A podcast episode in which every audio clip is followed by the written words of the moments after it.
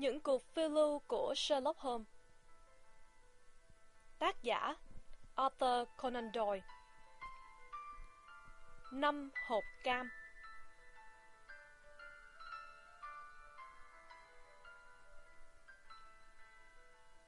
Mỗi khi đọc lại những ghi chép về Sherlock Holmes trong thời kỳ năm 1882 đến năm 1890, tôi thấy những câu chuyện lý thú, nhiều đến nỗi không biết nên chọn chuyện nào.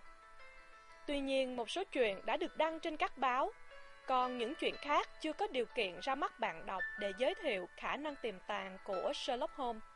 Cho các bạn thấy, anh ta đã đạt đến đỉnh cao của nhà trinh thám như thế nào.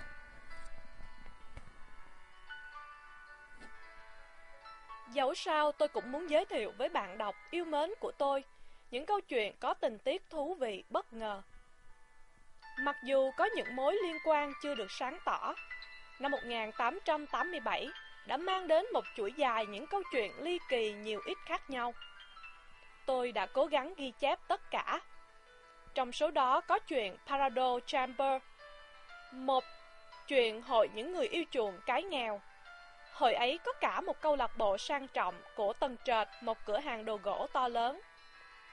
Bản thanh toán có liên quan đến cái chết của chiếc tàu Sophie Anderson. Câu chuyện về những cuộc phiêu lưu kỳ lạ của Christ Patterson trên hòn đảo Jaffa. Và cuối cùng là những ghi chép có liên quan đến chuyện đầu độc ở Camberwell. Trong chuyện này, bằng cách nghiên cứu sơ cấu của chiếc đồng hồ tìm thấy trong xác nạn nhân, đã chứng minh được chiếc đồng hồ vừa lên dây trước khi chủ nhân chết 2 giờ đồng hồ. Như vậy, người quá cố mới nằm ngủ trong khoảng thời gian đó. Từ những kết luận dựa trên cơ sở khoa học tài tình, Sherlock Holmes đã tìm ra thủ phạm một cách dễ dàng. Tất cả những chuyện ấy, có lẽ tôi sẽ viết lại trong khoảng thời gian gần nhất. Nhưng câu chuyện mà tôi ghi chép ra đây chứa nhiều sự bất thường mà không một câu chuyện nào có thể sánh được.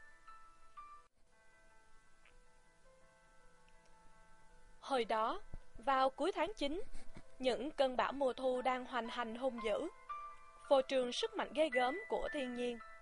Suốt ngày, gió gào rít ầm ỉ, mưa trút xối xả, va đập như gõ trống vào các cánh cửa sổ. Càng về tối, cơn bão càng dữ dội hơn. Gió thổi vào các ống khói như trẻ con cả thành phố nhất loạt khóc hu hu. Hôm ấy, Sherlock Holmes ngồi buồn rầu cạnh lò sưởi và sắp xếp lại cho ngăn nắp trật tự tài liệu của mình.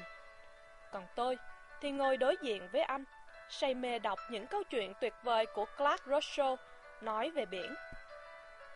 Tôi say mê đến mức tiếng rít của cơn bão rơi vào tiềm thức của tôi như lời của câu chuyện còn tiếng mưa rơi như tiếng rì rào của sóng biển. Vợ tôi mấy hôm nay có công việc phải về bên nhà bà Nhạc. Còn tôi tạm trú tại căn hộ cũ rêu phong trong phố Becker.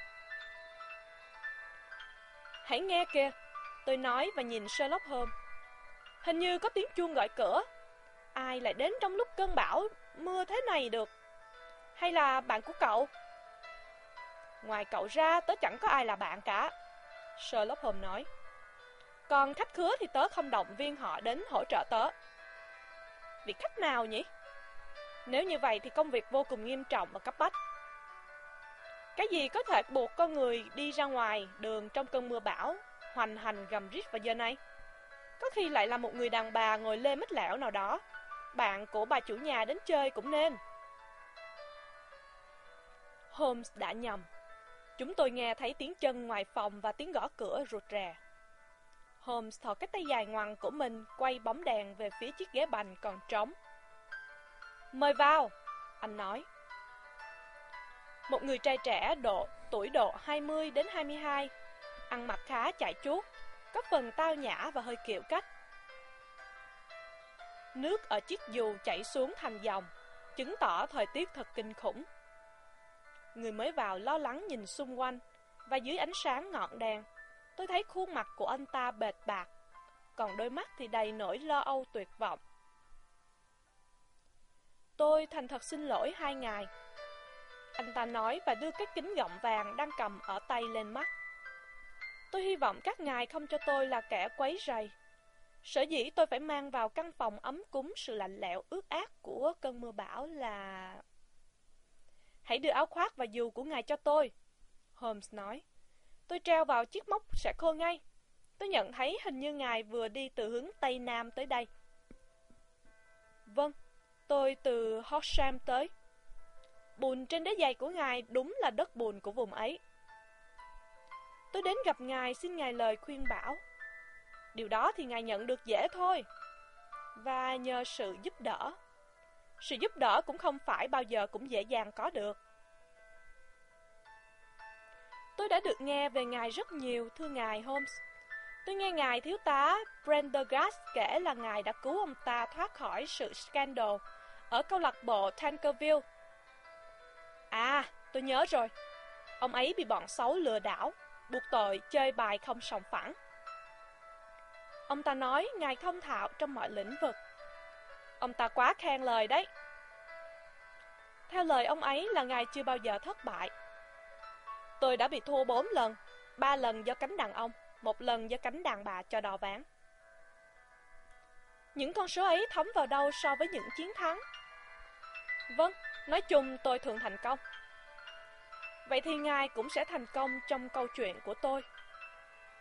Mời ngài kéo ghế ngồi sát lò sưởi và hãy kể thật tỉ mỉ từng chi tiết. Chuyện của tôi rất khác thường. Chuyện bình thường không bao giờ đến với tôi. Tôi đại diện cho cơ quan phá án cao cấp nhất. Nhưng dù sao, thưa ngài, tôi vẫn ngờ là trong quá trình hoạt động của mình, ngài chưa bao giờ nghe nói đến những chuyện kinh khủng như chuyện đã xảy ra với gia đình tôi.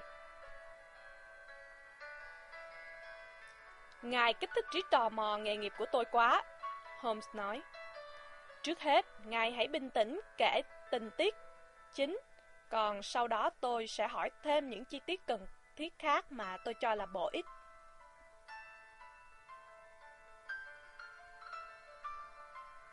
Tên tôi là John Openshaw, anh ta tự giới thiệu.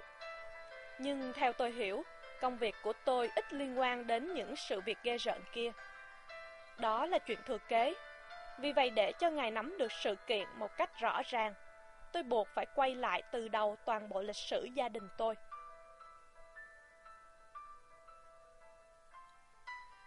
Ông nội tôi sinh được hai người con trai.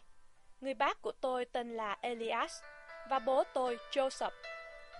Cha tôi tạo được một xí nghiệp nhỏ ở Coventry. Sau đó cha tôi mở rộng quy mô sản xuất hơn nhờ sản xuất xe đạp.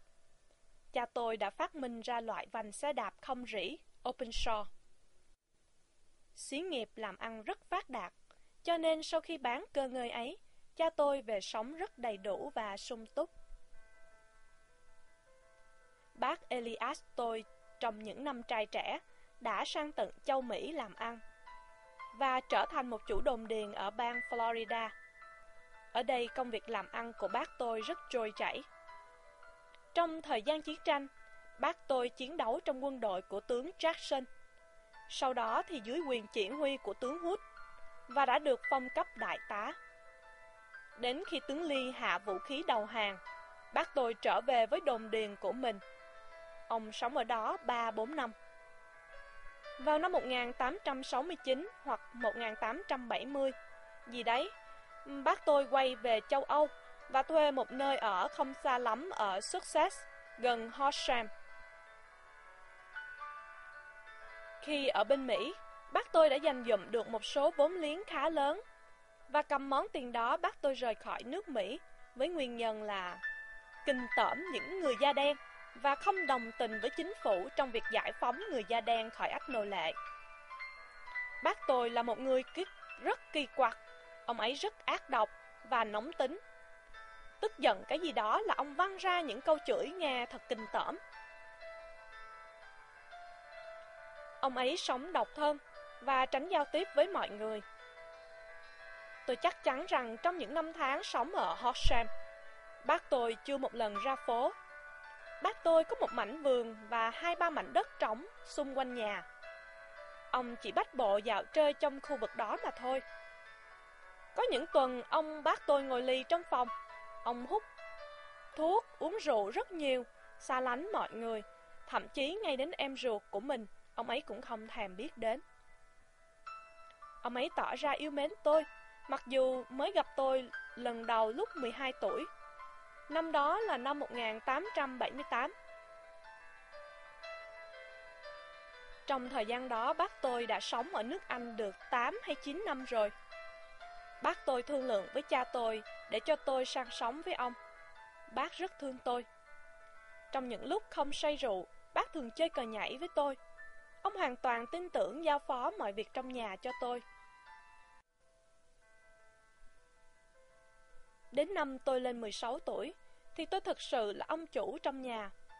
Tôi giữ các loại chìa khóa, muốn vào chỗ nào cũng được, muốn làm gì thì làm, nhưng với một điều kiện. Không được phá rối sự yên tĩnh cô độc của người bác. Ngoài ra tôi còn bị ràng buộc bởi trường hợp ngoại lệ. Ở gác lửng có một căn phòng luôn luôn đóng kín. Bác tôi không cho phép bất cứ một người nào vào, kể cả tôi. Với tính hiếu kỳ của trẻ con, có lần tôi nhìn trộm qua lỗ khóa, nhưng không thấy gì cả, ngoài chiếc rương và túi linh tinh gì đó. Một hôm, vào tháng 3 năm 1883, có một bức thư dán phong bì nước ngoài nằm trên bàn. Bác tôi hầu như chẳng bao giờ có thư, vì mọi chuyện mua bán ông ấy đều trả bằng tiền mặt, còn bạn bè thì không có. Từ Ấn Độ gửi tới, cầm bức thư ông nói, Dấu bưu điện đóng ở Pondicherry, chuyện gì có thể xảy ra đây? Bác tôi mau chóng xé phong bì, từ phong bì, năm hạt cam khô rơi xuống kêu lanh canh trong đĩa sứ. Tôi định reo lên, nhưng nụ cười của tôi vụt tắt ngấm khi tôi ngước nhìn bác tôi. Môi dưới của ông trễ xuống, cặp mắt mở to thao láo, cả bộ mặt trở nên xám ngắt. Ông ấy nhìn bất động chiếc phong bì đang cầm trên tay, run run. Ca, ca, ca! Ông ấy thốt lên, và sau đó nói thêm. Lạy chúa tôi, lạy chúa tôi, đây là bản thanh toán món nợ của tôi. Cái đó là gì thưa bác? Tôi hỏi. Cái chết. Ông nói xong và đứng lên ra khỏi ghế và từ từ đi vào phòng của mình để mình tôi ở lại sững sốt và hoảng sợ.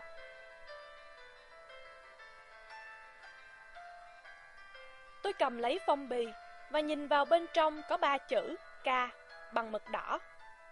Trong phong bì không còn gì nữa, ngoài năm hộp cam đã khô. Cái gì làm cho bác tôi hoảng sợ? Tôi đứng dậy chạy lên tầng trên. Bác tôi đi xuống, tay cầm một chiếc chìa khóa cũ đã bị rỉ nhiều. Có lẽ chiếc chìa khóa để mở căn phòng trên gác lửng. Còn tay kia, ông đang giữ một chiếc hộp bằng đồng thau. Chúng muốn làm gì mặc chúng? Dù sao chăng nữa bác cũng không thể trao cho chúng đâu Bác tôi nói với sự nguyền rủa và căm tức Cháu nói cô Mary đến nhóm lò sưởi của phòng bác Và đi mời ngài Forkham, luật sư ở Horsham tới Tôi thi hành tất cả mệnh lệnh mà bác tôi sai bảo khi ngài luật sư đến, người ta gọi tôi lên phòng bác tôi. Ngọn lửa trong lò sưởi cháy rực. Trên tấm sàn của nó là một đống tro dày. Dường như tro của một mớ giấy vừa bị đốt. Chiếc hộp bằng đồng thau mở ra rộng tuếch. Nhìn vào chiếc hộp Tôi thở dài ngao ngán. Lo sợ vì nhìn thấy phía trong nắp có khắc ba chữ K Giống y như trên phong bì. Bác muốn cháu là người làm chứng cho việc lập biên bản này. Bác, tôi nói, Bác sẽ để lại chỗ này cho em của bác, Tức là cha cháu. Tất nhiên nó sẽ được truyền lại cho cháu. Nếu cháu có thể sử dụng một cách yên ổn Thì điều đó rất tốt.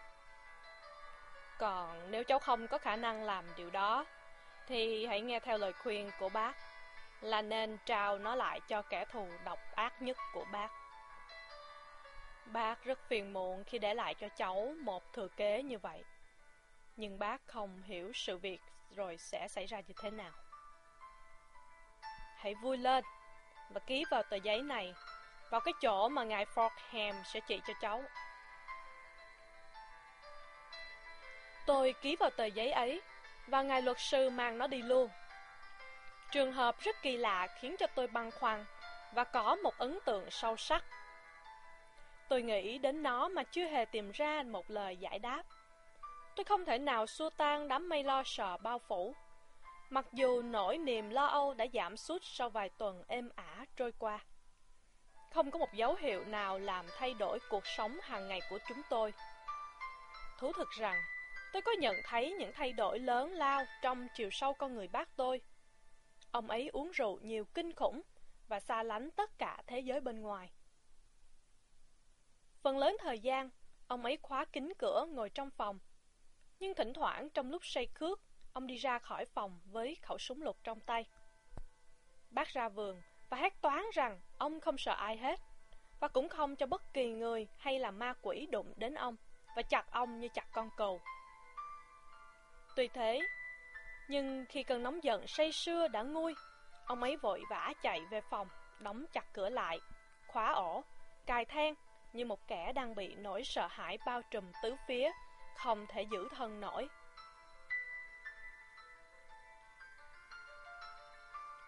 Trong lúc nóng giận, khuôn mặt của bác tôi, kể cả những ngày giá buốt, cũng vẫn mồ hôi mồ kê dễ nhại, như y như người ta vừa mới tắm hơi về. Để kết thúc câu chuyện bi thảm ấy, thưa ngài Holmes, và cũng khỏi lạm dụng lòng kiên nhẫn của ngài, tôi chỉ kể vắn tắt kết cục như sau. Một hôm trời vừa tối, sau khi uống rượu say mềm, bác tôi thực hiện một cuộc dạo chơi. Sau đó chúng tôi không thấy ông về nữa. Chúng tôi hốt hoảng vội vã chạy bổ đi tìm. Và thật tang thương khi nhìn thấy ông nằm sắp mặt xuống trong chiếc ao đầy nước. Chiếc ao phủ đầy rong rêu nằm phía sâu trong vườn. Trên người ông không thấy một dấu vết đánh đập nào hết. Còn chiếc ao thì rất cạn, chỉ sâu không quá 2 feet. Chính vì thế, tòa phúc thẩm chỉ chú ý đến tính khí bất thường của bác tôi, để kết luận rằng đây là một vụ tự vẫn. Nhưng tôi biết chắc chắn rằng ý nghĩa cái chết cũng làm bác tôi hoảng sợ. Bởi thế làm sao bác tôi tự nguyện lìa bỏ cõi đời này một cách dễ dàng và nhanh chóng như thế? Dù có muốn gì đi nữa thì thực tế vẫn phủ phàng bao trùm tất cả. Cha tôi là người thừa kế gia sản khoảng 14.000 bảng nằm tại ngân hàng. Ông xin phép, Hôm ngắt lời anh ta. Câu chuyện của ngài thật ly kỳ và có những bí ẩn khó hình dung ngay được. Ngài hãy cho tôi biết, bác ngài nhận được lá thư ngày nào và ông chết ngày nào. Bức thư đến ngày 9 tháng 3 năm 1883 và bác tôi chết sau đó đúng 7 tuần, tức là đêm mồng 1 rạng mồng 2 tháng 5 năm 1883. Xin cảm ơn, xin ngài vẫn tiếp tục.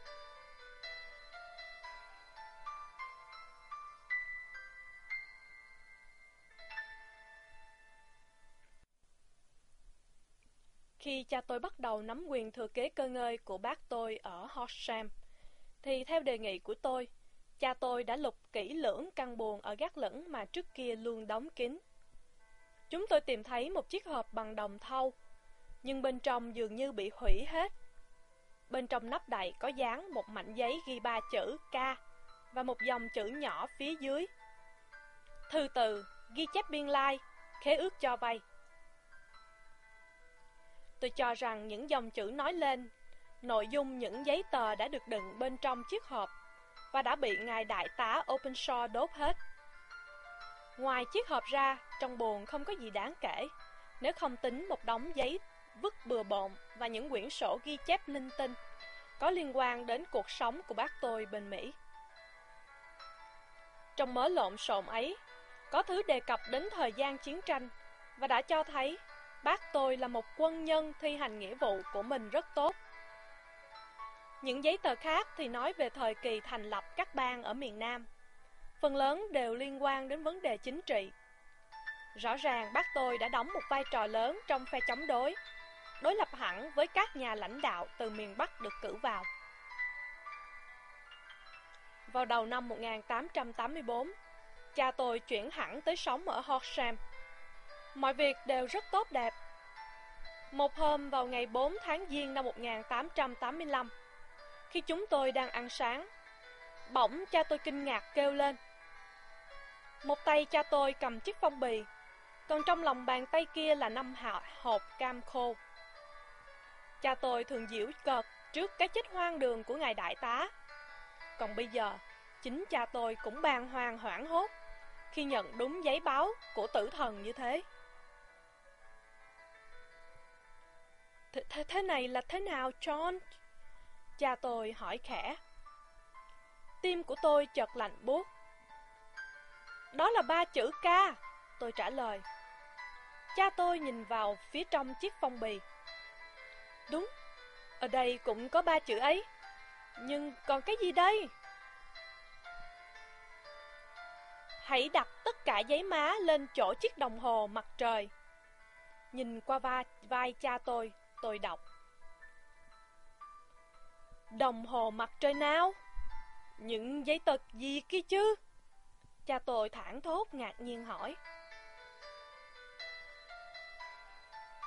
Đồng hồ mặt trời đặt ở trong vườn, còn giấy tờ chắc bị cháy rụi rồi. Quỷ tha mà bắt hết bọn nó đi. Cha tôi nói. Chúng ta đang sống trong một đất nước văn minh, không thể chấp nhận những điều nhảm nhí được. Bức thư từ đâu tới? Từ Dundee, tôi trả lời, sau khi đã lướt nhìn con dấu bưu điện. Một trò đùa mù quáng của một kẻ khùng nào đó. Cha tôi nói. Đồng hồ mặt trời và giấy má lằng nhằng có liên quan gì đến tôi kia chứ? Không thèm chấp cái đồng hồ quái quỷ ấy làm gì. Con muốn báo cho cảnh sát. Tôi nói lờ âu. Để cho người ta lấy cha mày làm trò cười à? Chắc không nghĩ như thế đâu. Vậy để con tự làm lấy. Không đời nào, không đời nào. Cha không muốn rung chuông ầm ĩ với thiên hạ rằng tôi là thằng điên. Thuyết phục cha tôi là quá uổng công, vì ông ấy rất ương ngạnh. Còn tôi thì bị nỗi lo sợ dày vò.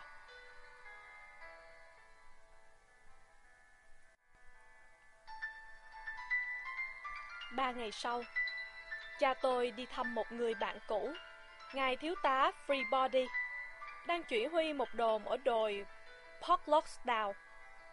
Tôi mừng là cha tôi đã đi khỏi, vì tôi ngỡ ra khỏi căn nhà này sẽ bớt nguy hiểm. Nhưng tôi đã lầm. Ngày hôm sau tôi nhận được một bức điện của ngài thiếu tá gửi, yêu cầu tôi đến gấp. Cha tôi đã bị rơi xuống một mỏ đá phấn sâu hóm. Ở địa phận, ở địa phương này khá nhiều hố như vậy. Tôi chạy vội tới chỗ cha tôi, bị vỡ sọ, chết rồi. Ông không kịp trăn trối lời nào. Cha tôi đi từ Fairham về lúc nhá nhem tối. Ở đây cha tôi không thông thạo địa hình, mà các mỏ đá phấn không được rào dậu cẩn thận. Cho nên tòa phúc thẩm không chút do dự kết luận ngay. Chết trong trường hợp đáng tiếc. Tôi nghiên cứu kỹ lưỡng những dữ kiện có liên quan đến cái chết của cha tôi, nhưng không thể phát hiện được gì để kết luận đó là một vụ giết người tinh vi. Không có vết tích đánh đập, không có dấu vết trên mặt đất.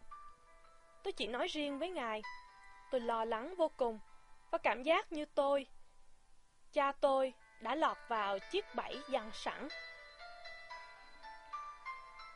Nghiễm nhiên tôi trở thành người thừa kế toàn bộ gia sản trong cảnh tan tóc đau thương như thế đấy. Ngài có thể hỏi lại tôi, tại sao anh không từ chối thừa kế tài sản đẫm máu ấy? Tôi trả lời rằng, tôi khẳng định những điều bất hạnh xảy ra với gia đình tôi. Có liên quan tới những sự kiện bí mật xa xưa lắm trong cuộc đời của người bác quá cố. Và mối đe dọa tương tự sẽ đến bất kỳ từ lúc nào. Cũng sẵn sàng dán xuống đầu tôi, dù tôi có ở ngôi nhà nào cũng vậy.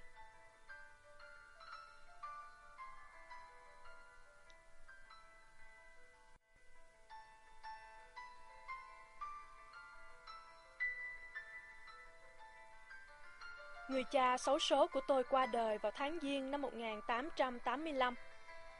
Từ đó đến nay đã 2 năm 8 tháng trôi qua. Tất cả chuỗi thời gian đó, tôi hoàn toàn sống yên ổn ở Horsham và hy vọng câu chuyện đáng nguyền rủa kia không còn đè nặng lên gia đình tôi nữa. Tôi nghĩ sau những cái chết của thế hệ bác tôi, cha tôi, thì nó cũng rời theo dĩ vãng luôn. Nhưng tôi hy vọng quá sớm. Sáng hôm qua, tôi bị choáng váng, cũng vẫn bức thư của tử thần đến gõ cửa cuộc sống êm đềm của chúng tôi. Chàng trai lấy ra từ trong túi một chiếc phong bì nhàu nát, lật đi lật lại, rồi trút năm hạt cam khô đặt xuống tấm khăn trải bàn. Chiếc phong bì này đây, anh ta nói tiếp. Dấu bưu điện đóng tại London, khu đông, bên trong vẫn ba chữ K khó hiểu và dòng chữ Hãy đặt tất cả giấy má vào chỗ đồng hồ mặt trời. Ngài đã làm những gì rồi? Holmes hỏi. Chưa làm gì cả.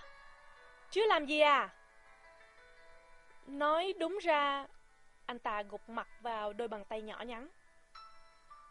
Tôi bất lực như một con chuột bị một con rắn đuổi cùng đường. Chỉ biết nằm im chờ rắn tới gần.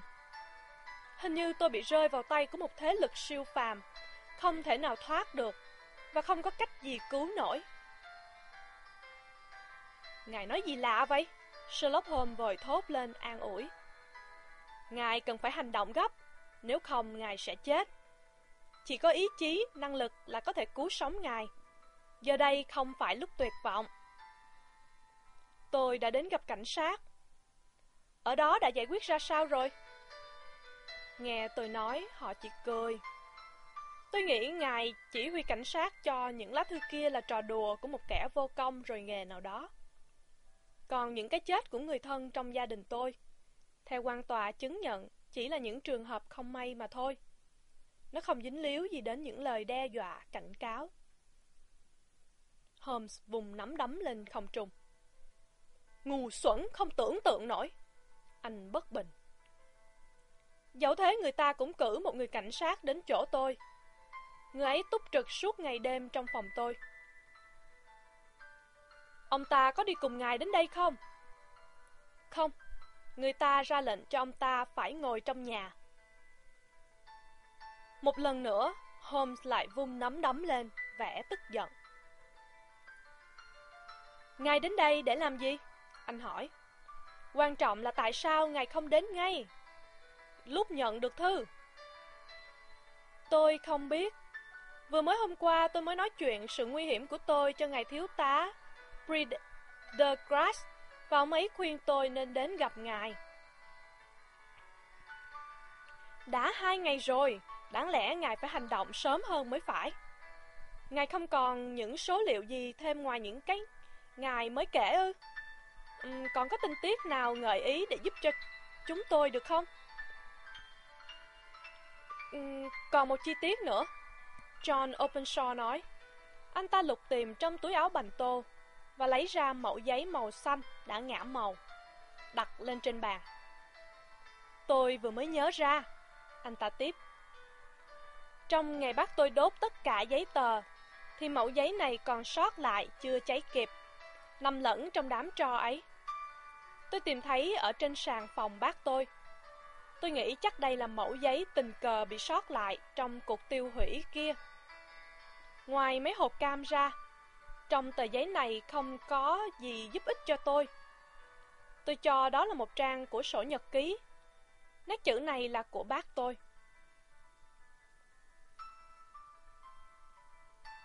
Hôm xoay bóng điện, và cả hai chúng tôi cúi sát xuống tờ giấy. Đường biên có những vết xước nham nhở, chứng tỏ tờ giấy này được xé trong một quyển vở nào đó. Phía trên cùng có dòng chữ Tháng 3 năm 1869 Phía dưới có những câu vừa đọc vừa đoán như sau.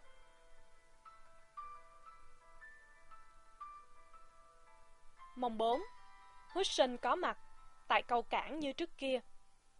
Mồng 7 đã gửi những hộp cam cho Mark Clooney, Paramore và John Swan từ St. Augustine. Mong 9. Mark Colley đã rút khỏi mặt đất. Mong 10. John Swan đã cút khỏi mặt đất. Ngày 12, Paramore đã được đến gõ cửa. Mọi việc đều êm đẹp.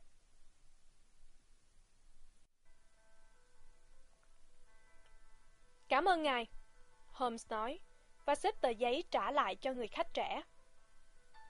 Ngay bây giờ, ngài hãy nhanh chóng khẩn trương bắt tay vào việc. Chúng ta không cần tốn thêm một chút thời gian nào để tranh luận điều ngài vừa kể. Ngài cần trở về nhà ngay lập tức và hành động gấp. Tôi cần phải làm gì bây giờ? Có mỗi một việc thôi, nhưng cần phải giải quyết ngay. Ngài phải đặt ngay tờ giấy mà Ngài vừa cho chúng tôi xem vào chiếc hợp đồng thâu mà Ngài đã nói lúc nãy. Ngài đặt vào đó một bức thư báo tin là tất cả những giấy tờ còn lại đã bị ông bác của Ngài đốt sạch sành xanh và chỉ còn lại duy nhất một mẫu giấy này thôi. Ngài phải thông báo điều này để gây lòng tin sau khi viết xong bức thư ấy. Ngài hãy đặt ngay chiếc hợp đồng thâu kia lên chiếc đĩa của đồng hồ mặt trời như trong thư người ta yêu cầu. Ngài hiểu chứ? Tôi hoàn toàn hiểu ý ngài. Ngài nên nhớ, hiện tại không nên nghĩ đến chuyện báo thù hoặc một ý nghĩ nào tương tự như vậy. Tôi đề nghị chuyện ấy để pháp luật trừng trị.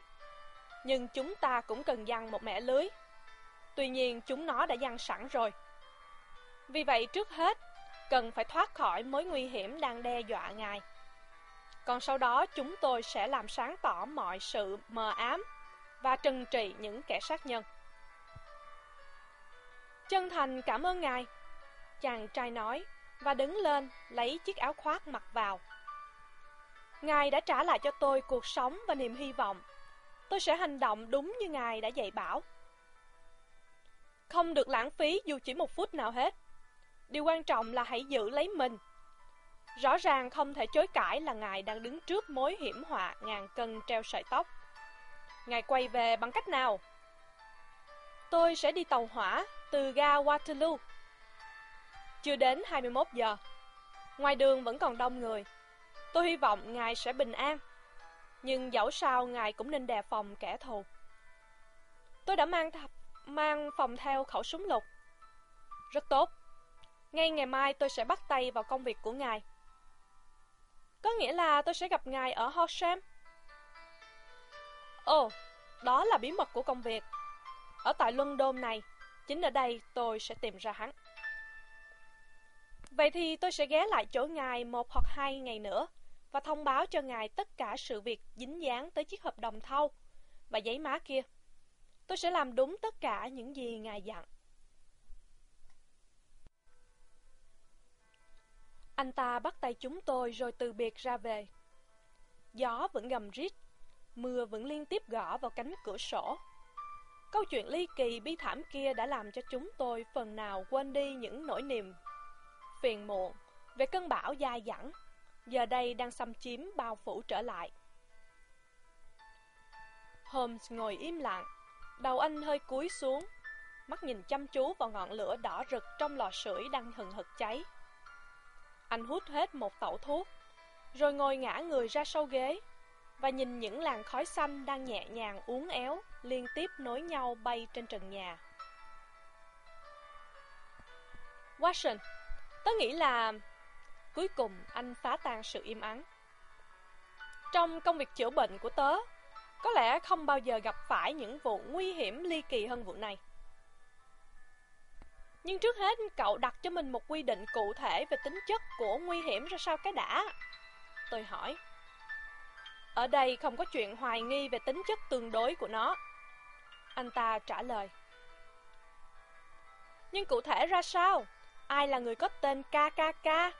Và hắn ta cứ bám riết như con đĩa gia đình bất hạnh ấy nhằm vào mục đích gì? Holmes nhắm mắt lại, dựa hẳn vào thành ghế và gặp hai tay vào nhau.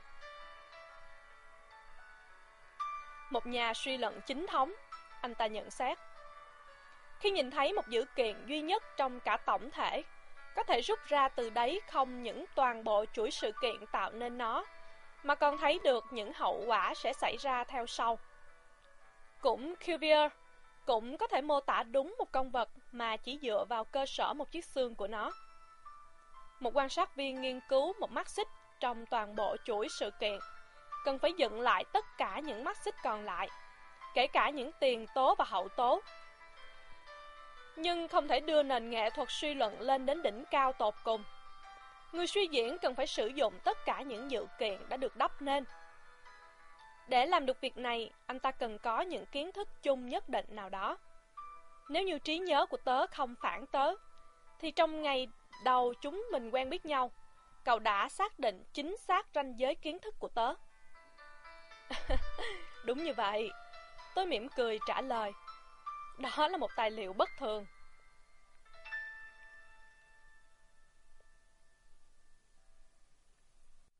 Tớ nhớ là triết học thiên văn học và bộ môn chính trị đứng vào vị trí số 0. Kiến thức trong lĩnh vực thực vật học luôn luôn dao động. Trong ngành địa chất thì sâu hơn. Bởi công việc dính dáng tới những vết dơ bẩn của bất kỳ một vùng nào đó trong giới hạn 50 dặm xung quanh thành London. Còn trong lĩnh vực hóa học thì hài hước kỳ quặc.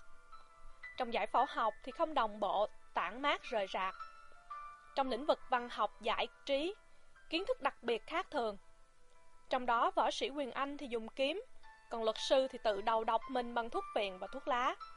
Đó là những nét cơ bản nhất trong cách nhận định đánh giá của tớ. Holmes cười rất khoái trá khi nghe tôi nói những tiếng sau cùng. Cũng như lúc xưa, tớ đã nói con người cần phải điều khiển trí nhớ của mình như thế nào để cho mớ kiến thức được sắp xếp thứ tự ngăn nắp trong kho tàng trí tuệ. Sao cho đến lúc cần dùng thì có thể lấy ra dễ dàng mà không phải tìm kiếm lục lọi. Chúng ta nội trong tối hôm nay cần phải huy động tất cả vốn liếng mà chúng ta có. Uhm, cậu có thể lấy giúp mình cuốn bách khoa toàn thư nước Mỹ, tập có chữ K ấy. Nó nằm trên giá sách gần chỗ cậu ngồi đấy. Cảm ơn. Giờ đây chúng ta sẽ đặt ra các giả thiết và từ đó rút ra những kết luận. Trước hết bắt đầu từ ngài đại tá Openshaw. Xem thử vì lý do gì mà ông ta rời bỏ nước Mỹ. Trong thời đại ngày xưa, con người không có khuynh hướng phá bỏ những thói quen của mình để tự nguyện tự giác thoái thác ra đi khỏi vùng khí hậu tuyệt vời như ở bang Florida. Để rồi sống một cuộc đời ẩn dật trong thị trấn quê mùa bên nước Anh này. Sự ham mê thích thú ẩn dật nói lên ý nghĩ rằng ông ta sợ một điều gì đó, hoặc một người nào đó, hoặc đại loại như vậy. Chúng ta khẳng định giả thiết này dựa trên cơ sở những bức thư dọa dẫm đáng sợ mà ông ta cũng như người thừa kế đã nhận được. Cậu có nhận xét gì về những con dấu đóng trên phong bì đó không? Lá thư thứ nhất là từ Pondicherry, thư thứ hai từ Dundee, thư thứ ba là từ London. Từ phía đông London, cậu rút ra được kết luận gì? Đó là những bến cảng của đại dương. Hình như người ta viết lá thư ấy là thủy thủ. Tuyệt diệu, chúng ta đã có chìa khóa rồi. Hoàn toàn có khả năng người viết thư đang sống trên một con tàu. Còn bây giờ chúng ta sẽ xem xét vấn đề này từ khía cạnh khác. Trong trường hợp từ Pondicherry, thì khoảng thời gian giữa lời dọa dẫm đến chuyện thực hiện cách nhau 7 tuần lễ. Trong trường hợp từ Dundee, khoảng cách ấy chỉ có 3-4 ngày. Cậu có nghĩ gì? Khoảng cách trong trường hợp thứ nhất lớn hơn nên cần thời gian để thực hiện lâu hơn. Nhưng chính bức thư cũng phải một quãng đường lớn như thế. Tớ chịu, không hiểu sự thể ra sao. Có cơ sở để rút ra nhận xét là con tàu mà kẻ sát nhân đang sống là một chiếc thuyền buồm, hoặc một nhóm đang sống một là một chiếc thuyền buồm. Cũng như những trường hợp tương tự, chúng nó bao giờ cũng gửi đi những lời cảnh cáo, sau đó mới thi hành bản án. Cậu thấy không, trường hợp từ Dundee xảy ra nhanh chóng làm sao? Nếu chúng đi bằng tàu thủy từ Pondicherry, thì chúng tới cùng với lá thư. Nhưng ở lại đây lại 7 tuần 7 tuần này là hiệu số giữa tốc độ của tàu thủy bưu điện đã mang bức thư với tốc độ của chiếc thuyền buồm mà lũ sát nhân đang sống. có thể là như thế. Đó là điều chắc chắn. Dựa trên cơ sở đó, cậu thấy ngay sự nguy hiểm chết người trong trường hợp cuối. Cậu biết vì sao tớ căn dặn anh chàng Openshaw phải cẩn thận rồi chứ? Đòn trừng phạt bao giờ cũng dán vào thời hạn kết thúc cần thiết cho những kẻ đã gửi bức thư khi vượt qua khoảng cách trên chiếc thuyền buồm. Nhưng chính bức thư cuối cùng này lại được gửi đi từ London. Vì vậy chúng ta không thể cho phép mình trì hoãn công việc. Lạy chúa! Tôi thốt lên. Cuộc truy nã gắt gao kia có ý nghĩa gì? Rõ như ban ngày, giấy tờ đã bị Openshaw cưỡng đi, mang trong đó một bí mật liên quan đến sự sống còn của bọn trên chiếc thuyền buồm. Tớ cho là trên thuyền này không chỉ có một thằng. Một người không thể tham gia hai vụ giết người tài tình, không để lại một dấu vết gì. Trong chuyện này phải vài ba tên nhúng tay vào. Hơn nữa chúng là như kẻ giết người sành sỏi, mà và không hề rung tay. Những giấy tờ mà chúng muốn chiếm lại bằng được, dù nó nằm trong tay ai mặc kệ. Chính thế, cậu thấy không? KKK đâu phải là tên của một người, mà là dấu hiệu của một tổ chức xã hội bí mật nào đó. Tổ chức gì? Tớ chưa bao giờ nghe thấy. Holmes lật lật mấy trang sách đang nằm trên đùi anh ta.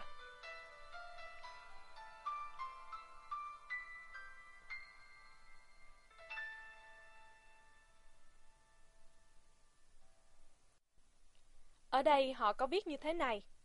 Ku Klux Klan là tên gọi xuất phát từ một sự giống tiến lên quy lát của khẩu súng.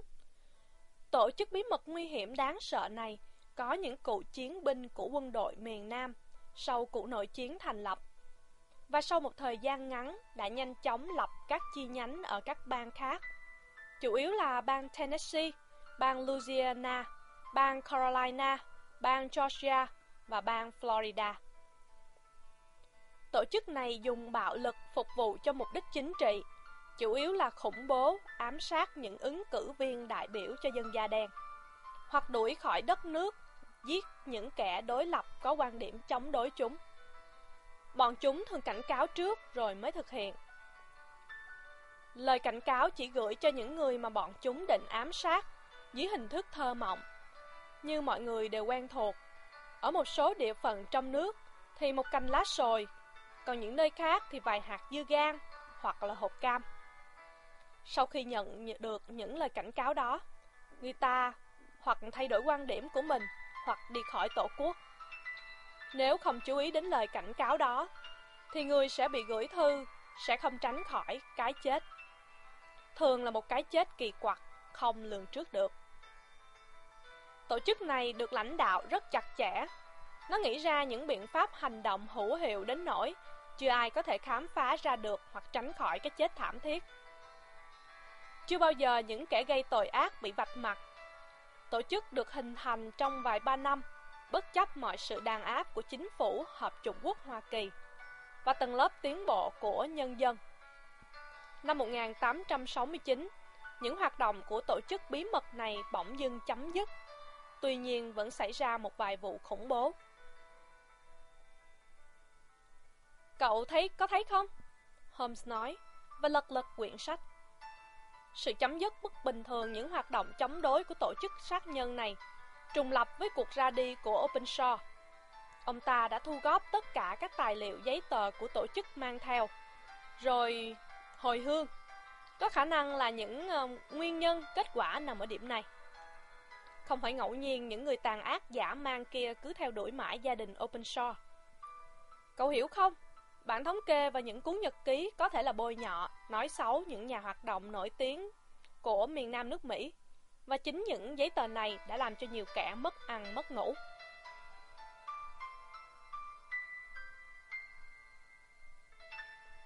Có nghĩa là những giấy tờ mà chúng mình vừa được thấy Chính nó. Đó là một thứ mà người ta mong đợi. Nếu tớ không nhầm thì ở đó ghi đã gửi những hạt giống cho ABC, có nghĩa là họ đã gửi những lời cảnh cáo. Tiếp theo là mấy dòng chữ A và B đã cút xéo khỏi mặt đất. Có nghĩa bọn họ đã bỏ tổ quốc ra đi, còn C đã được đến thăm. Tớ sợ ngày C đã kết thúc không tốt đẹp. Chúng mình còn kịp làm sáng tỏ công chuyện mờ mịt này. Con đường để cứu thoát Openshaw, trai trẻ kia, chính là phải hành động đúng như tớ khuyên bảo. Hôm nay chúng ta không thể nói thêm được gì nữa, và cũng không thể làm thêm được gì. Cậu đưa mình mượn cây đàn, chúng ta đành chịu khó ngồi im lặng nửa tiếng đồng hồ để quên đi thời tiết tồi tệ và quên đi những hành động còn tồi tệ gấp bội của con người. Gần sáng, cơn bão mới tan. Mặt trời hé ẩn lên xuyên qua những đám mây mù u tối rạng rỡ chiếu rọi thành London. Khi tôi đi xuống thì Holmes bắt đầu ăn sáng. Xin lỗi, tớ buộc phải bắt đầu không đợi cậu được, anh nói. Tớ thấy trước rằng tớ phải làm việc cực lực trong ngày hôm nay vì câu chuyện của Openshaw. Cậu chuẩn bị đến đâu rồi? Tôi hỏi. Điều này phụ thuộc vào sự đánh giá chính xác hay không của tớ. Có lẽ tớ phải ghé tới Horsham. Cậu không định tới đó trước sao? Không, tớ sẽ bắt đầu từ City. Cậu gọi người hầu mang cà phê lên đi. Trong lúc đợi cà phê, tôi cầm tờ báo để trên bàn và đọc lướt qua các mục. Bất chợt, một cột báo làm tim tôi lạnh toát. Holmes! Tôi thốt lên. Cậu bị chậm mất rồi. Có chuyện gì vậy? Anh ta nói và đặt cốc cà phê xuống. Tớ đã dự đoán trước là sẽ xảy ra chuyện này. Chuyện xảy ra như thế nào? Giọng anh rất bình tĩnh. Chúng tôi cảm thấy anh đang xúc động mãnh liệt. Cái tên Openshaw đã đập vào mắt tôi và đề mục. Câu chuyện tang thương ở cầu Waterloo được như thế này.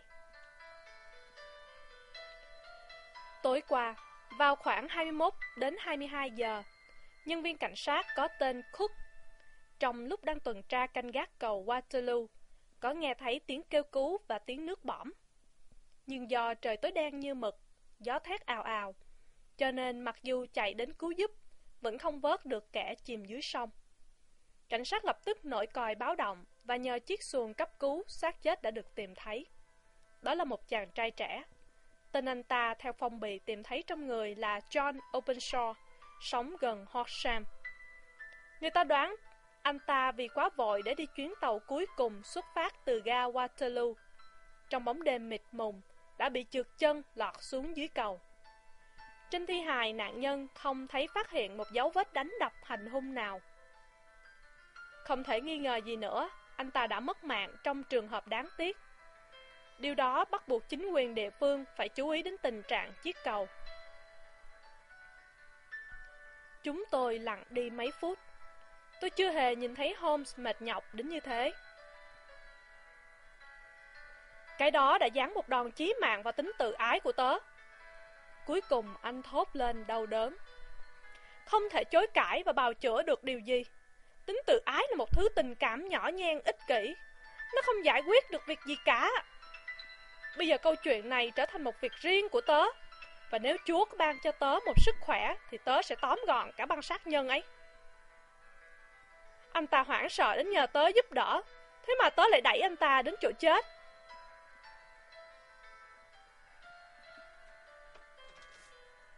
Anh đứng bật dậy khỏi chiếc ghế, bước đi bước lại trong căn phòng, khuôn mặt trắng bệch, bừng bừng tức giận.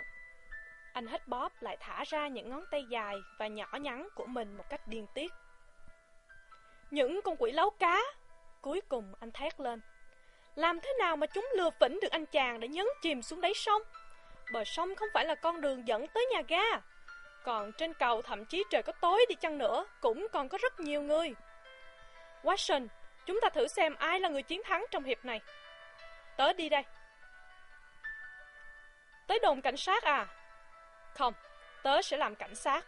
Tớ sẽ giăng một tấm lưới như tấm mạng nhện và cứ để cho cảnh sát đến bắt những con ruồi trong đó nhưng không dễ làm ngay bây giờ.